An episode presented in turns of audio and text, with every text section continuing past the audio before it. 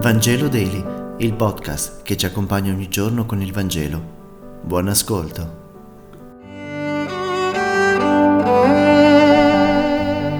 Lunedì 29 agosto. Lettura del Vangelo secondo Marco capitolo 6 versetti 17 e 29.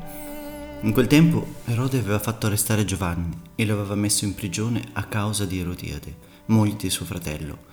Venne però il giorno propizio, quando Erode per il suo compleanno fece un banchetto.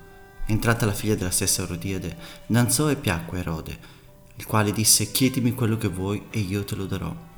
La ragazza uscì e disse alla madre che cosa devo chiedere. Quella rispose la testa di Giovanni il Battista ed entrata di corsa dal re fece la richiesta.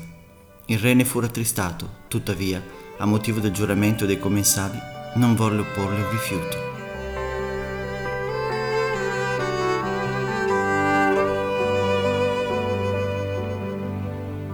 Di Giovanni non si dicono molte cose, ma una cosa viene detta, è il più grande uomo vissuto. Un complimento che ci fa riflettere. Ancora di più se a farlo è Gesù in persona. Giovanni Battista, di cui oggi celebriamo il cruento assassinio, è un modello di umanità compiuta, un gigante della coerenza, un vero profeta. Ma quando i profeti mettono il dito sulla piaga e arrivano al nocciolo della questione, vengono tolti di mezzo senza scrupoli. La testa di Giovanni Battista su un vassoio può sembrare una portata insolita. A pensarci bene, non è poi un piatto tanto raro. Quante decapitazioni durante pranzi, cene. Questo brano, posto dopo l'invio della missione dei dodici, indica il destino del missionario.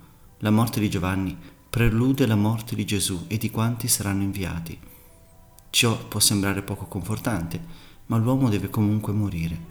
La differenza della morte per cause naturali e il martirio sta nel fatto che la prima è la fine, il secondo è il fine della vita. Il martire infatti testimonia fin dentro ed oltre la morte.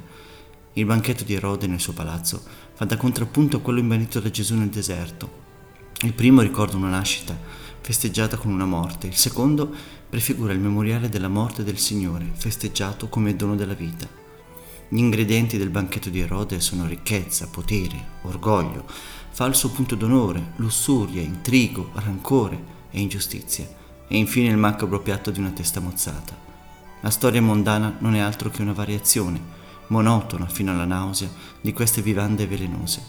Il banchetto di Gesù invece ha la semplice fragranza del pane, dell'amore, che si dona e germina in condivisione e fraternità. Il Vangelo di oggi descrive come Giovanni Battista fu vittima della corruzione e della prepotenza del governo di Erode.